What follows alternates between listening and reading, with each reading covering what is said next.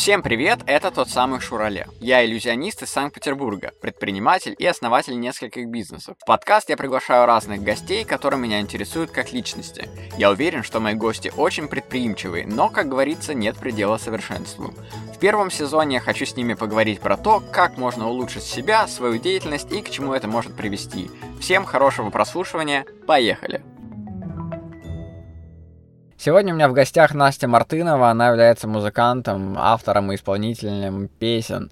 Девочка из маленького города, идущая навстречу к большой мечте, как она сама себе говорит. А, вот такую вот классную метафору она придумала. А еще у нее есть крутые регалии. Например, она была участницей «Голоса 7», песни на ТНТ, «Золотой граммофон» 2020. Я очень рад, что удалось пригласить ее сегодня на подкаст, потому что я всегда, когда с ней пересекаюсь на мероприятиях, э, в гримерках, мы всегда с ней клево болтаем. У нас какой-то такой общий вайб, ну, мне так кажется, и очень прикольно поболтать с ней сегодня и поделиться какими-то клевыми инсайтами, потому что я Настю спрошу очень много про то, как она стала вокалисткой, где она училась и какие у нее вообще мысли по этому поводу, потому что она не только вокалистка, а прям творческая личность, которая действительно стремится к своей цели, и у нее это круто получается. Добрый день, мои хорошие, дорогие мальчики, девочки, мужчины, женщины, все. Ты с детства любишь петь? У тебя было в детстве какой-нибудь прикол, что ты ходила, куда-то пела, или ты так чисто нравилось петь, и потом так взлетела? Меня отдали в пять лет заниматься музыкой, просто потому что я мелкая все время танцевала и пела. И моя мама всегда мечтала стать певицей. Да. И так как моей маме было 23 на тот момент, как раз когда мне надо было отдавать в школу, ей было 23, я была очень активная с детства. Меня не знали, куда деть просто. Поэтому тебя решили просто слить. В гимназию причем. И мама оставила меня в детстве, когда я была, вот мне пять лет, в общем, было, она уехала жить в Питер, а я осталась в Кемерово, в Сибири. Жить с бабушкой осталась. Папы не было, поэтому я очень тосковала по маме, и на самом деле очень сильно повлияло на мое решение тот факт, что мама была певица, и когда mm-hmm. она присылала какие-то свои фотографии, видео, я так ждала. Я настолько сильно по ней скучала, что решила, что тоже буду певицей, как мама. Я смотрел недавно видео Пугачевой, которая пела песню «Я знаю, все еще будет», знаешь? Да. Эту песню. Посмотрел этот клип и чуть ли не до слез, знаешь, потому что такая песня с таким текстом жестким. И потом я почитал, что Пугачева не хотела, чтобы это показали по телеку, этот эфир, потому что ей было достаточно, ну, не хотелось Арбакайте показывать при всех. Mm-hmm. Очень расстроилась и такая, ну ладно, типа, теперь пусть знают, что Арбакайте, типа, тоже будет теперь петь. Ну, типа, что родители не хотят. Да, она не, хот... да, не хотела ее показывать. И они вдвоем пели, но она, кстати, не особо пела Арбакайте тогда, но видос клевый. Ты захотела стать певицей? Да, и начала учиться в школе, в гимназии, в музыкальном классе. И через год после первого класса я еще отдельно в музыкалку поступила. Mm-hmm. У меня вообще певицей это стало, знаешь, когда? Я петь начала в 19-20 лет, на самом деле. У меня первое образование профильное фортепиано. Сначала, mm. ну, ты отучилась 8 лет на фано, потом 4 года я отучилась на дирижерско-хоровом. Я а. изучала теорию, на фано играла. И mm-hmm. петь начала я только когда в Питер приехала. Это был 2007 год. Mm-hmm. Я была в седьмом классе, я переехала в Питер и пошла на год младше, короче, здесь, потому что mm-hmm. я по музыке не дотягивала до уровня этой школы, я в Тутте mm-hmm. училась. Это школа с углубленным изучением музыкального цикла. Там типа школа-колледж, mm-hmm. вот такого плана. И там сильные ребята очень были по музыке, мне пришлось заново пройти там этот класс. Тебе не было так, типа, от этого, ну, стрёмно, что типа, Слушай, Прям, блин, они круче меня. Меня очень сильно вдохновляет, когда я попадаю в общество, где я могу развиваться. Э, закончила школу, закончила mm-hmm. Тути, потом там на дирижерско-хоровом уже, да, 11 класс, и пошла в культуру учиться в наш университет, в СПБГУКе. Да, я тоже там учился. Да, а я там отучилась ровно год mm-hmm. и ушла, потому что я попала в среду... В плохую компанию? Нет, это все в школе было. Я попала в среду, где люди не знают нот на первом курсе мы сидели и изучали Они... ноты. Я прихожу, и я думала, что мы будем изучать гармонию. Хотя бы там начнем с основ гармонии или еще что-то, да. Mm-hmm. Какой-то. Но мы начали элементарную теорию музыки там проходить и э, нотки изучать. Я такая, вы что, прикалываетесь? Педагогу говорю, я ничего, что это в классе третьем, втором это проходило. Это типа университет, питерский университет музыки, mm-hmm. серьезно. И она говорит, девушка, э, имейте уважение, вы учитесь с людьми, которые даже нот не знают. Ну, это жестко. И я такая, пока-пока. Я ушла в конце что курса. ушла прям. Конечно, так я поняла, что я поступила? Нет, платно. Я училась платно, потому что я не дотянула по результатам ЕГЭ. У меня так же было. А, кстати, год после школы еще проработала просто, и потом уже поступила тоже. А кем ты работал? Слушай, я начинала а, с официантки, естественно. А потом я была администратором в салоне красоты. М, Потом я была помощником управляющей тренинговой компании. М. Дольше всего проработала. Потом я поняла, что буду работать, конечно, только по музыке, бросила универ. М. И начала своими силами пробиваться через все подвалы караочные, Мгм. всевозможные. Многие, кстати, через почему-то караоке, вот Music Bar 11, по-моему, такой был, я не знаю, сейчас есть. Есть. Я по таким местам работала, что слава богу, что живая. Да? Конечно. Вообще. Первые мои места были, где я работала, это я ездила под Всеволожск, в деревню Романовка, М, Знаю. а, значит, в такие армянские, азербайджанские кафе. Жесть. Там, там- За полторы тысячи рублей я ехала и добиралась туда два часа. Сначала на Мгм. маршрутке, потом на метро, потом на автобусе. С ноутбуком, с микрофоном, с платьем. Потом я там заканчивала, не пойми Жесть. во сколько. Ещё да, обратно типа в час ночи. Обратно, да. На ну, такси? Вот, на таксисте я зарабатывала рублей 300, наверное, за выход 400. Но это такой опыт, ты знаешь, когда ты вообще с самого дна видишь все гораздо, короче, круче, мне кажется, это для артиста, чем когда тебя просто поставили красивой картинкой на большую сцену. Ну да, тут, тут у тебя уже как бы получается опыт такой, ты видела все, и если ты видела даже такие приколы, как ехать там два часа, да, хер знает куда, ты такая, о, типа, чего я достигла, знаешь? Вот сейчас, если ты сравниваешь с собой сейчас, не типа... Сто процентов. Ну и на самом деле самое крутое, что это дает, даже не ощущение того, что ты достиг, а самое крутое, что ты получаешь опыт общения с абсолютно разным контингентом, с Мгм. абсолютно вообще в любых ситуациях. И это, во-первых, это влияет на харизму. То есть, когда Мгм. ты выходишь на сцену, ты такой, знаешь, как-то есть такое слово. Пораженный. Прожженный. Ну, в хорошем, да? В хорошем смысле слова. То есть ты выкрутишься из любой ситуации. Подойдут к тебе пьяный гость, подойдут какие-то... Во время песни даже. Да, конечно. А корпоратов сколько? И даже в тех же караоке, даже не, если не брать корпораты, например, Джисамина, когда ты просто стоишь на сцене, эти богатые чувачки подходят к тебе и чуть ли не деньги в трусы тем пытаются запихивать, знаешь, там. Как ты вот умудряешься сохранять рассудок, если к тебе подойдет какой-нибудь там мужик, знаешь, там... Я на сцене все равно отключаюсь от личной да, истории в любом случае. То есть это как бренд, да, твой? Я не воспринимаю, да, да, я могу прийти даже на площадку, ужасно там раздраженная, чем-то выбеситься, но я выйду на сцену, я буду очень милая, очень М, спокойная. Вот у меня, бы такая. кстати, чем-то похоже на тебя вот эта история. Когда вот, ну вот ты ли- лично пришла, это твое дело, ты там можешь в телефоне залипать, что-то Да. делать, а потом выйти и, типа, круто выступить, без Да, ощущения, что это абсолютно. перешло на сцену, типа, твое личное, да? Поэтому, когда раньше э, я могла пытаться разговаривать, например, с такими челами, да, если что-то происходит там такое, а сейчас я просто ухожу, например. У меня Мгм. было мероприятие, когда я приехала работать, декабрьская компания была, и э, на велкаме уже водка была, М. короче. Очень частая ошибка организаторов. Вот. И когда я начала выступать, я вышла, люди были в Просто все. Я пою первую песню, я понимаю, что это, это настолько плохо. Ну, то есть они на полу лежали, некоторые уже. Кто-то вот уже на столе лицом в салат, в прямом смысле Мгм. слова. И когда через 15 минут эти пьяные тела э, они понятно, что очень любят ошиваться рядышком и вот это, эй, детка, там вот это все, да, делать. М. Просто не обращая внимания. А тут прям они начали на меня, типа, наваливаться, знаешь, вот такая вот история пошла. Жесть. Такое мне, кстати, Прям физически, нравится. да? Прям физически, да. Ты стала вокалисткой, тебе захотелось петь? Или как ты пришла к тому, что вот я именно буду вокалисткой, потому что ты же могла стать и пианисткой, типа. А, у меня с возрастом появилась потребность эм, говорить с людьми. Я начала потихонечку писать, что да, я же сейчас в итоге э, занимаюсь активно именно своей музыкой. Ивент Мгм. это все замечательно и прекрасно, но э, моя цель это делать классное шоу со своей авторской музыкой, да, со своей Ну, это командой. клево, да. Я ставлю себе высшую цель в жизни, более Мгм. высокую, чем просто перепевать. Мне хочется быть творцом, мне хочется приносить что-то в этот мир. Ну да, ну это ты как полноценная артистка считаешься, потому что когда у тебя есть свое, это реально тебя делает э, уникальнее, чем типа остальные среди своих там коллег или конкурентов. Да, и причем свое, которое ты написал сам, вот Ну это да, да, круто, а не это- когда ты купил. Мгм. Типа, потому что на самом деле даже большинство вот артистов известных, Мгм. у них же все купленные песни. А, ну да, кстати.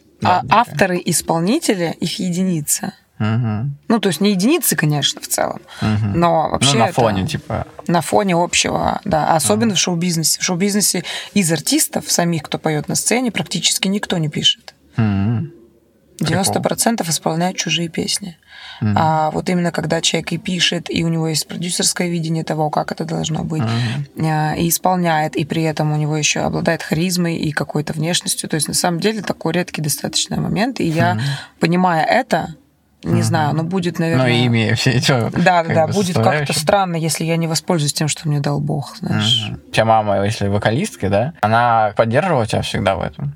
Я с мамой начала жить, когда мне исполнилось 12 лет. М. Пожила с ней пару лет, наверное, до 14, до 15 где-то, два или три года, да, где-то до 15, и потом ушла из дома. Мгм. Поэтому я не скажу, смысле, что ушла просто по когда делам? мне было 14 лет, у меня появился 24-летний парень из Москвы. А, Я просто собрала чемодан и сказала, я уезжаю в Москву. И просто мне там такие, конечно, были. Быстро домой, да, да, да, да. Мгм. Ну, какие-то как Ну, бы еще возраст такой, типа. Конечно, 14 но я уже была такая взрослая, понимаешь? Я уже такая взрослая была в 14 лет, что я сама, хозяйка своей жизни, собрала вещи уехала. И вот я жила на два Ну, в города. конфликте, да, ты уехал? В конфликте, конечно. Я жила на два города, Москва, Питер. В школу приезжала, сдавала экзамены, все там делала. Это был мой 10-11 класс. Только на экзамены ходил? что? Ну, типа на учебу приезжала и уезжала в Москву, так, знаешь, М. пере- переездами. Вот, поэтому... а, Но, но они быстро сдались, где-то через месяц, Через день. через пару недель, да, уже все поняли, что спорить бесполезно. В целом, учитывая, что мы с мамой не так много жили, она меня всегда поддерживала, конечно. А вот в Сибири как раз-таки, когда я жила без мамы, я помню, в детстве сказала, что я стану певицей. Мгм. И вот это, когда родственники твои сидят, вы сидите у кого-нибудь на даче, знаешь, в деревне, я, я своим родственникам говорю, я, кажется, я поняла, что я хочу быть певицей. И они такие, да кому ты нужна? Так, ты что, такие как ты, ты ж, ну куда ты лезешь? Такое же вообще постоянно Ну было да. всегда. И во всем. И вот ну, в этом плане мы, конечно, наше поколение еще не такое забитое уже, но мы Мгм. все равно забитые. Потому что очень многие выросли с бабушками, с дедушками, они, а, эти люди старой закалки. И вот это в детстве постоянно не высовывайся, не вылезай, Да. скромнее, куда ты лезешь, да кому ты там нужна и Мгм. прочее. Я выросла, конечно, без- безумно, я росла безумно неуверенной в себе девочкой, у которой не было друзей, Мгм. а, которая была очень некрасивая. Ну, не то, что очень некрасивая, но вообще просто серая мышка, Мгм. мечтающая стать большой звездой. Я никогда не забуду, как бабушка сказала, ну что, у тебя голос какой-то особенный или что? Ты какая-то особенная. нет?» Вообще, вот прикинь, просто такое Ну, так, выражение. а родители же и бабушки, там, дядюшки не понимают. Меня так в школе надо мной жестко издевались. М. Меня таскали вещи, меня били. Ну, у меня тоже такое иногда стрелки. было. Ну, как бы мне даже по кайфу было, что у меня Да. рюкзак пинают там. Ну, как бы я ржал больше, знаешь. Но это клево, потому в что... рюкзак это вообще тьфу. Ну да, но я имею в виду, что плохая ситуация какая-то, мне казалось, как бы, ну это не так страшно, типа, что прям сейчас тут переживать. Мы же сейчас все понимаем, уже с высоты своего возраста, что это сделано, чтобы, типа, нас разозлить. И вот этот буллинг, да, так называемый школьный, когда ты приходишь и тебя булят, чтобы ты еще больше злился. А если ты отпускаешь эту проблему, как в Зеланде, кстати, вот помнишь, может, ты знаешь его? Я читала, сделано Да, и типа, если он говорит, что отпустить эту проблему и не париться, то они отстанут. Типа школьники. Ну, наверное, так бы и произошло. Ну, вот я вспоминаю школьное время для сих пор, для меня это до сих пор самое, одно из самых страшных вообще времен в моей жизни. Ну, это жестко, да. Такие были лютые ситуации. Даже парень, меня, я помню, была в классе третьем, и шестиклассник, типа пятиклассник, забил мне стрелку, и мы дрались. Что? Прикинь, да. О. А из-за того, что я была дерзкая. Бегали по коридорам, и на Мгм. повороте я врезалась в чувака случайно. М, Как-то ему куда-то заехала ему чем-то, он мне тоже, ну, мне тоже было больно, но, видимо, я ему сделала больно. м, И он такой, типа, не хочешь извиниться или что-то такое сказал, мелочь там как-то так ко мне. м, Я говорю, сам, может, извинишься, раз такой взрослый и умный. Ну, типа такого, что я ему сказала. м. Он просто так разозлился, что там на следующей перемене, на улице, типа там Мгм. все. И прикинь, мы выходим, и просто там стоит, ну, не вся школа, ну, там человек 30, может быть, там 50, стоит, смотрит, как мальчик бьет девочку. Фига себе. Ну, это трэш, реально. И да, ну такие ситуации были. Одноклассники ногами в грудь били, знаешь, там. Пипец. Девочки устраивали темную, нападали прям несколько человек. Кошмар. Я представляю, как это может быть, потому что головой уже начинаю понимать. И я вообще, когда фокусы показываю, это же психология, управление вниманием. И я знаю, как это может больно задеть, там, как... а когда в детстве, так это вообще трэш. Да, она жестко. Слушай, а ты помнишь свое первое выступление? Вообще первое. Ну вот да, не коммерческое, а именно просто вот первое выступление, когда ты спела, и все такие вау, типа. Я 11 лет пела в хоре. В школе не было такого, что я спела, и все такие вау. Такого не было. Тебя Да. это бесило? Нет. А я, не, я после 11 класса решила, что я певицей стану. Ты где-то лет только 18-19 у меня были первые разы, когда я пела где-то, и люди такие говорили, вау, как клево. М. А коммерческое мероприятие свое первое, помнишь, когда ты заработала деньги? Вот первый коллектив мой, в котором я работала, было трио «Изитон». М. Джаз мы пели. Джаз, другой лося. В костюмах, стиляги. Вот тоже, кстати, Мгм. вот эта вся вот Прикольно. история. Да, и вот первое наше выступление, мое первое выступление, по-моему, было в торговом центре. М. Очень было страшно, просто невероятно.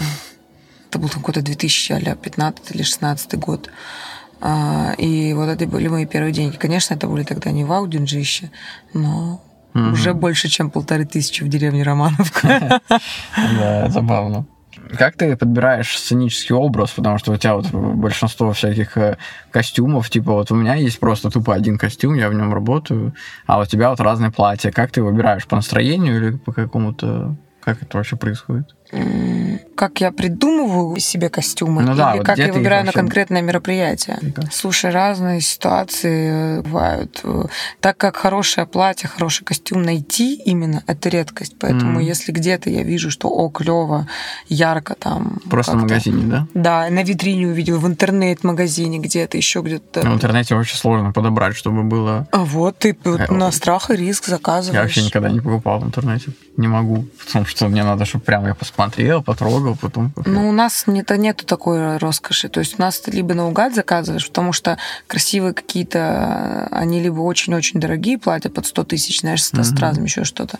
Поэтому в основном это интернет-магазины, где Мгм. это хотя бы там в каком-то приемлемом бюджете. И заказываешь наугад, конечно. А вот последнее, ну, это раньше я заказывала где-то в интернете, если увижу, куплю что-то такое. Мгм. А последний год, вот в 2022 году, я выписывала прямо свои черты, а, что я несу со сцены, что я несу как артист, как женщина, Хм, а, прикольно. как личность. И Клёвая поняла, что... такая. Ну, это для авторского проекта просто очень Мгм. важно. Когда ты авторским проектом занимаешься, тебе Мгм. нужно выписать концепцию себя как артиста, и ты должен вы- понять, что ты несешь. И вот также относительно костюмов можно использовать. Я поняла, что а, я такая, знаешь, женщина-воин, грубо говоря, такая Мгм. лидер коллектива, за которой идут мужчины, и я Мгм. стою во главе, значит, у меня такая мощная энергетика, Мгм. которую я валю э, с ног, значит, своих Мгм. слушателей. Ну, представила в себе вот эту Мгм. картину. Я сделала себе четыре корсета в виде доспехов. Это ты? Чудо-женщины. Ну нет, я на заказ, конечно, это А, сделала. Круто, ну это прям вообще, это сразу на одном концерте будешь несколько одевать? Можно, надевать? можно и так делать. Но ты знаешь, я хочу Ага. сказать, что люди боятся заказывать такие костюмы. Ну, это есть- на какие-то, может быть, вечеринки такие закрытые совсем, где любят пофантазировать с образами. Ну вот я так не редко. считаю. На самом деле, это смотря на ком. Вот на мне эти корсеты смотрятся абсолютно естественно. М. А, просто надо как бы это протолкнуть людям, Мгм. в этом приезжать, показывать прямо на мероприятиях, потому что организаторы, заказчики привыкли вот это. Можно, пожалуйста, что-нибудь э, типа платье в пол со стразами и вот достаточно, ну по Мгм. классике такое. А уже на самом деле просто вот здесь уже надоело в этих платьях. А помнишь, выступать. как ты в Москву приехала, и тебе сказали, о, оставайся в этом, типа, выступай в этом. Потом- Да, да. Ну, как бы вы что прикалываетесь? Давайте, ну, хоть какую-то фантазию. Ну, мы же артисты, ну, должно быть хоть какой-то элемент шоу, я не знаю, что-то. А, Поэтому я всегда говорю, ну вот посмотрите корсеты, ну посмотрите. Смелые, клевые чуваки сразу шарят и говорят, а, нам вот эти корсеты давай. ну Да, классно. Классно, что у тебя, что ты это сделала. То есть ты подумала, что ты там сделала, выписала, и у тебя вообще этих куча концертов круто. Ты молодец, потому что у тебя все время там какие-то афиши, у тебя все время какие-то концерты. Я вот тебя спрашиваю, у тебя опять сольный концерт? Ты говоришь, да, типа, это очень сложно, но я делаю. Молодец, вообще классно. А как по-другому? Мгм. Типа, если не пробивать, это... Ну, как не делать? Ну, типа, для меня это не- невозможно. Я Ну, не клёво, могу. Меня да. прет Вообще на этой теме. Ну, это клево, да, что именно сольные концерты, потому что это, ну, звучит так монументально, знаешь, что сольный концерт сделать это не просто так.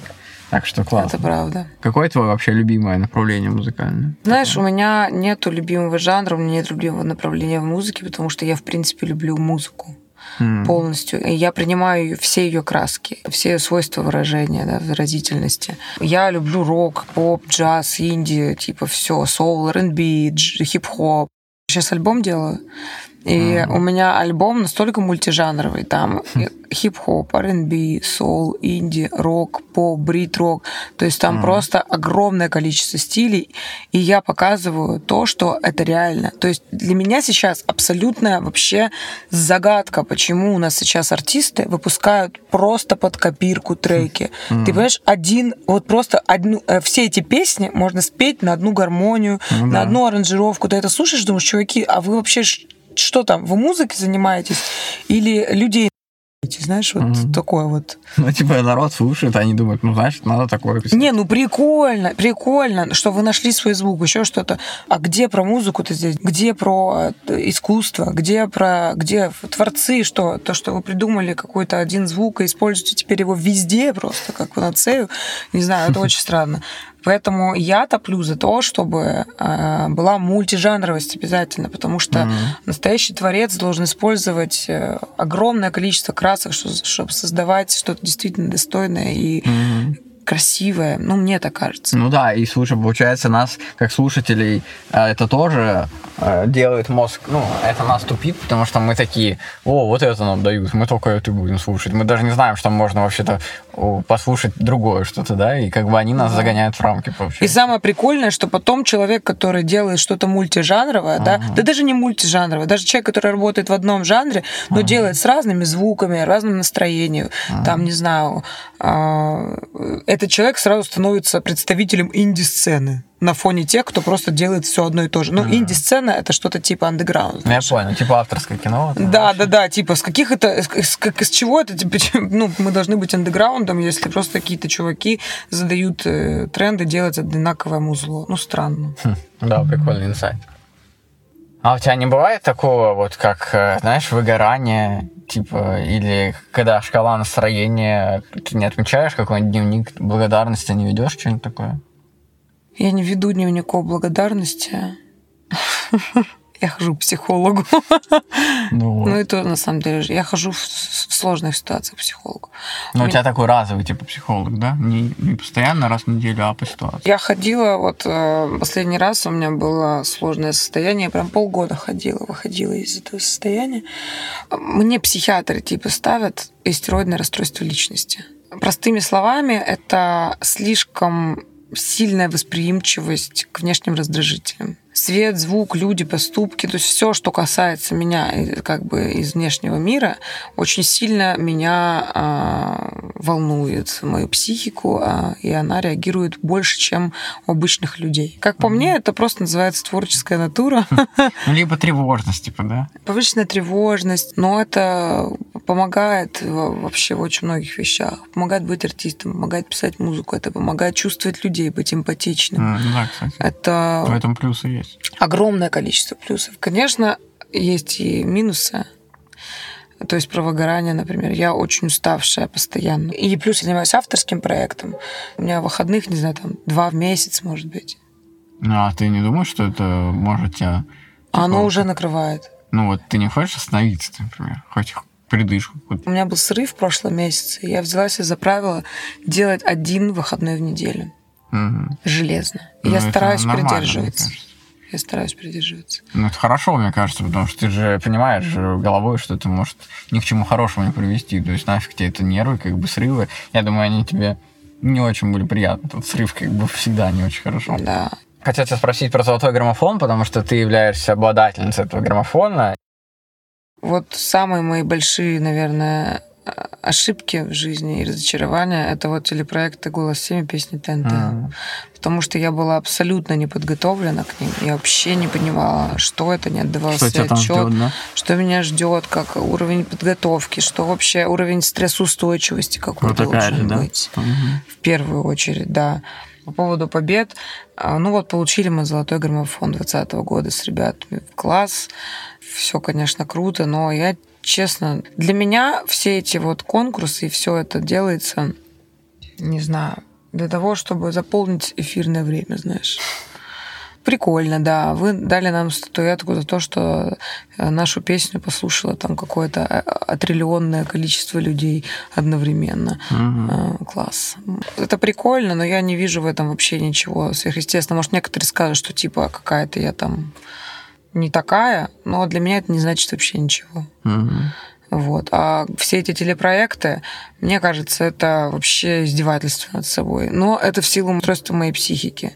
Да, кому-то знаю... по кайфу, знаешь, там ходить и вот охеревать там. Ну, да, я поняла, как... что это вообще не для меня. То есть, если я сейчас пойду куда-то на проекты, угу. то я это сделаю, если это действительно сможет помочь моему авторству, например, да, продвинуть угу. мой авторский проект, угу. слушателей получить еще что-то. Угу. Зачем я тогда пошла, я не знаю. Ну, это тоже как опыт, поэтому это хорошо, что ты сейчас э, делаешь такие выводы. Да, ну вот, вот мой совет, если вот э, реально идти, это идти для того, чтобы продвинуть какой-то свой продукт зачем-то, а просто засветиться, нервы больше потратить. Угу. Это я выходила из тяжелейшей депрессии после обоих шоу. Я месяц там лежала не ела, не, не пила на улицу, не выходила. Было очень жестко. А расскажи про какой-нибудь факап в жизни случался у тебя жесткий такой? Я отдыхать ездила в Тай. Угу. И в первый же день, короче, мы так напились в самолете, мы прилетели туда. А, когда ты отравилась, что ли? Нет. А. Мы туда прилетели, и на две недели. Mm-hmm. И пошли, короче, дальше пить по этой главной улице, там по mm-hmm. Банглород, где мы были, mm-hmm. где там все эти клубы, все. И, во-первых, мы, мы пьяные на радостях всем музыкантам там бабки начали оставлять. Типа это да, солидарность. Да, да, да, солидарность вдруг проснулась. Когда дошли до пляжа, оставили вещи, буквально сплавали там на пару минут, и все наши вещи украли. Да ладно. Просто в первый, в первый же Мне всегда такие истории поражают вообще. В первый же день в Таиланде. Ну, жесть. И что вы делали? Слушай, нам все туда присылали деньги, что-то там. Ну, на второй день я просыпаюсь такая. Без денег, без всего. Жесть. Похмелье страшнейшее, самый ужасный алкоголь в Таиланде. Ну, короче, Тай, ну. да, это вот, наверное, такой факапный отдых. Жесть. Однажды я работал на Велкаме, точнее, это было не на Велкаме, а между перерывами на микромагии, знаешь, когда вот хожу mm-hmm. просто без микрофона, показываю фокус на близком расстоянии. Я работал в яхт-клубе каком-то с выходом на улицу. Я выхожу, а, показываю микромагию, и девушке говорю, дайте мне кольцо для фокуса. Я беру это кольцо, она еще смеется в окружении своих подруг, такая, ха-ха-ха, ну 2 миллиона стоит. Я говорю, ну нормально, типа, беру, перекладываю в руку, и она должна исчезнуть у меня в руке и появиться там в трех кошельках, как бы, да, там, в специальном месте. И я как бы перекладываю кольцо, происходит трюк, незаметное движение, да, которое зритель не, не знает, называется трюк и этот трюк происходит, зрительница видит, что кольцо исчезает, и все такие «Вау!» И они все такие «Вау, круто!» и Я начинаю шутить и говорить «Ну, а сейчас ваше кольцо типа появится». Достаю кошелек, и открываю первый кошелек, в него, в него второй кошелек, ну, как матрешка такая. Открываю второй кошелек, открываю третий кошелек, открываю, показываю ей, открываю четвертый, а в четвертом там салфеточка такая, в салфеточке должно кольцо быть. А как оно туда попадает? Ну, типа вот это там секрет фокус. Mm. И я этот секрет сделал, но как бы что-то, может быть, пошло не так, но, в общем, потом я открываю, и салфеточки нет кольца этого. Вообще нет. Прикинь. По мне такой холод, знаешь, пробежал резко. Вот прям, я резко прям как будто стал ледяной, как будто, знаешь, весь. И она смеется, такая, ой, а где кольцо? Типа, ну, шутки такие бывают. Я иногда шучу, говорю, ну, исчезло кольцо, знаешь, типа фокусник, все дела. Я говорю, ой, ваше кольцо исчезло, и понимаю, что это не шутка на этот раз. И она говорит, ну, прикольно, типа. И я понимаю, что вот что делать в такой ситуации. И ведущий еще объявляет, что конец музыкальной паузы, просьба вернуться всех за стол. И я такой, блин. И он прям серьезно, знаешь, иногда там просто это вбрасывают, как что-то типа скоро, а тут прям настойчиво всех приглашают за стол. Я такой, блин. И они все стоят, и на нас, блин, внимание сконцентрировано, что мы не идем за стол, а стоим там. Я смотрю на пол, думаю, ну, наверное, она упала смотрю на пол, и там такие щели, потому что это яхт-клуб. Ну да, да, я уже тоже подумала. Да, и я смотрю просто на пол, и, и там вот эти волны этого Финского залива переливаются. Я думаю, блин, все, это кольцо там по-любому. И я говорю, ну я вам его верну. И она говорит, когда вы мне вернете, может, деньгами перечислите? Ну, короче, начинаются опять эти якобы шутки, а, потому что я, скорее всего, типа отшучиваюсь, а теперь кольцо появится где-то, знаешь. И я вижу, короче, девушка, вот мама невесты, по-моему, или кто-то, короче, там родственница, показывает вот так на свой палец, и у нее на этом пальце кольцо это, которое я потерял. Уронил. Ну вот, которое я не знаю где пока, но оно на пальце у нее. И она такая подмигивает мне, я такой не растерялся, такой, смотрите, она появилась на руке у этой девушки. И она такая, вау, типа, это как? Нифига себе. Я говорю, это круто, я сам не знаю, как это. я реально не знаю, как это. И они шутят, такие, ой, как вы, типа, классно шутите. А как вы сделали, что кольцо там появилось? Я говорю, да, это магия, типа, и все. Я так думаю, блин, как оно там оказалось? И знаешь как? У меня, короче, оказывается, три кошелька. Я их, когда достаю, я один кошелек достаю из второго кошелька и отдаю зрителям на проверку и кольцо должно было лежать в третьем кошельке, а оно просто пролетело там мимо и попало во второй кошелек. И когда я выдавал по привычке эти кошельки на проверку зрителям, чтобы они проверяли, что в них ничего нет, все нормально, я второй кошелек отдал вот этой женщине, она открыла там кошелек, подумала, что в этом кошельке типа кольцо спрятано для нее специальным секретом. Взяла его, тихо надела и стояла, ждала. Типа. А, да ладно! Да, я такой думаю, Блин, как мне повезло вообще. И это эффект двойной был, что, во-первых, она очень удивилась, что как кольцо оказалось на женщине, которая просто так стояла, она еще так отыграла актерски, такая, как оно тут появилось? И я такой, вау, реально, как оно тут появилось? Вообще. Офигеть, господи, да. я бы там умерла и родилась 10 тысяч раз одновременно. Ужас какой. Ой, это кошмар, да. Эта история прям у меня так запомнилась, потому что у меня не часто тоже, вот как у тебя, происходят какие-то факапы, но я считаю, это жестко, конечно. А у нас на мероприятии гримерку вертолет чуть не унес. Я Ты помню видел, эту да? историю, да, это жесть вообще. Ну, так тоже хайпануло в чатах там в интер все. Mm-hmm. Когда вы прям держали ее так. Я повисла там... на железной балке, как героическая женщина, и просто вертолет чем ближе, тем больше да, уносил наш жесть. домик. Это кошмар вообще. История такая тоже яркая, на самом деле. Когда вы... Ну, давай расскажем чуть о ней. Когда ты в группе стояла, и э, гримерка лопасти вертолета улетала, и это даже без приколов. Мы даже сейчас не преувеличиваем, что гримерка реально поднималась, да, вот в воздух. Да. И ее пытались держать ну, несколько мужиков и ты. Как бы. Да, это стояла палатка на железных балках на улице, да, ага. как бы натянутая палатка. А, очень плотно достаточно к земле, и просто, и причем организаторы такие говорят, ну ничего страшного, там mm, рядышком как бы все окей, э, вертолет там остановится, вас не заденут. Да, ну ладно. И просто в какой-то момент мы слышим, как он начинает подлетать. Сначала все по гримерке начинает разноситься со столов, со всего. А потом просто мы понимаем, что все наши вещи, все, все эти железные балки, вся гримерка вот эта натянутая, которая на эти железные балки, все поднимается в воздух. Да. Это было так страшно. Но кто-то вот, кстати, я не помню, вот, кто-то сказал, надо же, вот любая другая девушка бы убежала, а ты, говорит, просто бросилась всем телом. Да, но ты же это, ты же Зена Королева воина. Да, да, да. У тебя такая внешность, кстати, реально такая. Э, вот опять же, как богиня, но не, даже не богиня, а такая какая-то воинственная. Борец. Ну, борец, да, что-то. Ты любишь вообще ходить на концерты? Слушай, очень редко это делаю тоже, крайне редко. Не, я ну, никуда не хожу, я работаю постоянно. Ну, на какой-нибудь концерт Макса Коржа, хорошо. Нет, я ходила единственное на концерт. Да, да, я на два концерта в жизни ходила. Ходила. На Агутина и на Стинга.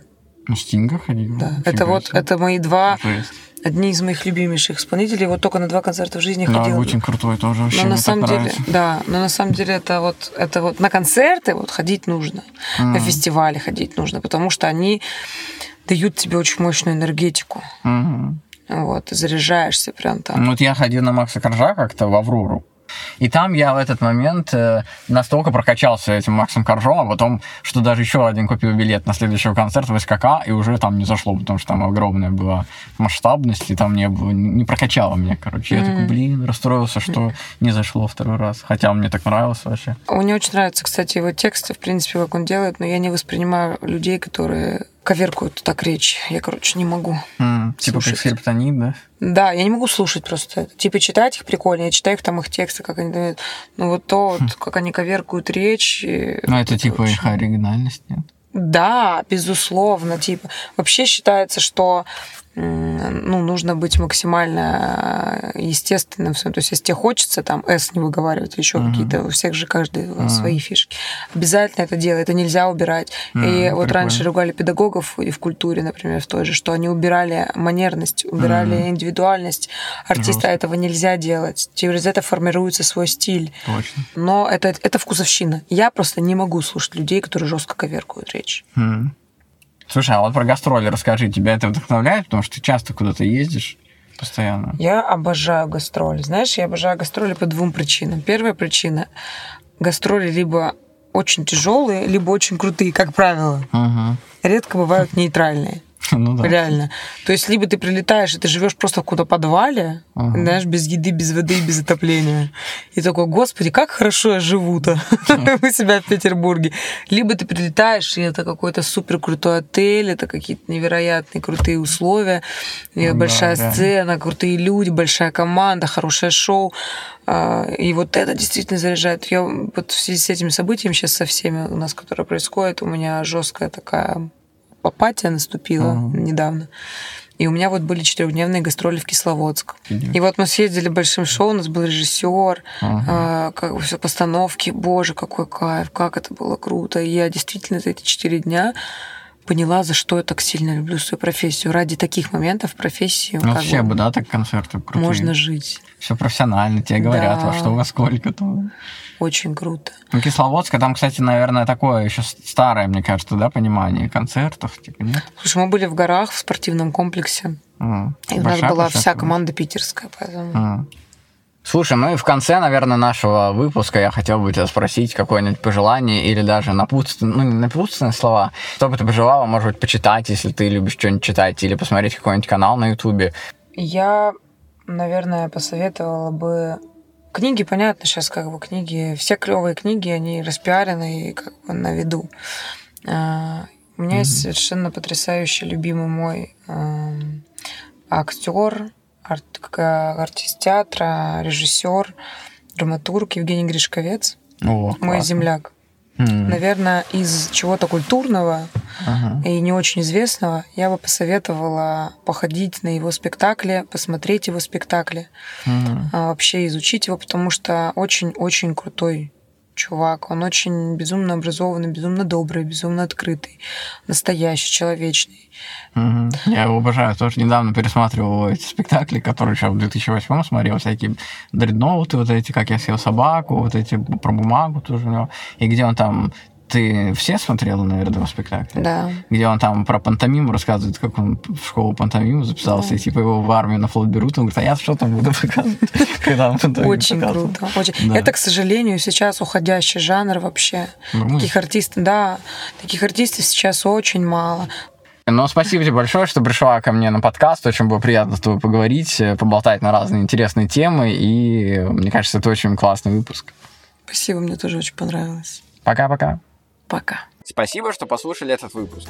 Пишите отзывы и ставьте 5 звезд на Apple подкастах, лайкните на Яндекс Музыке или в любом другом приложении, где слушаете подкасты.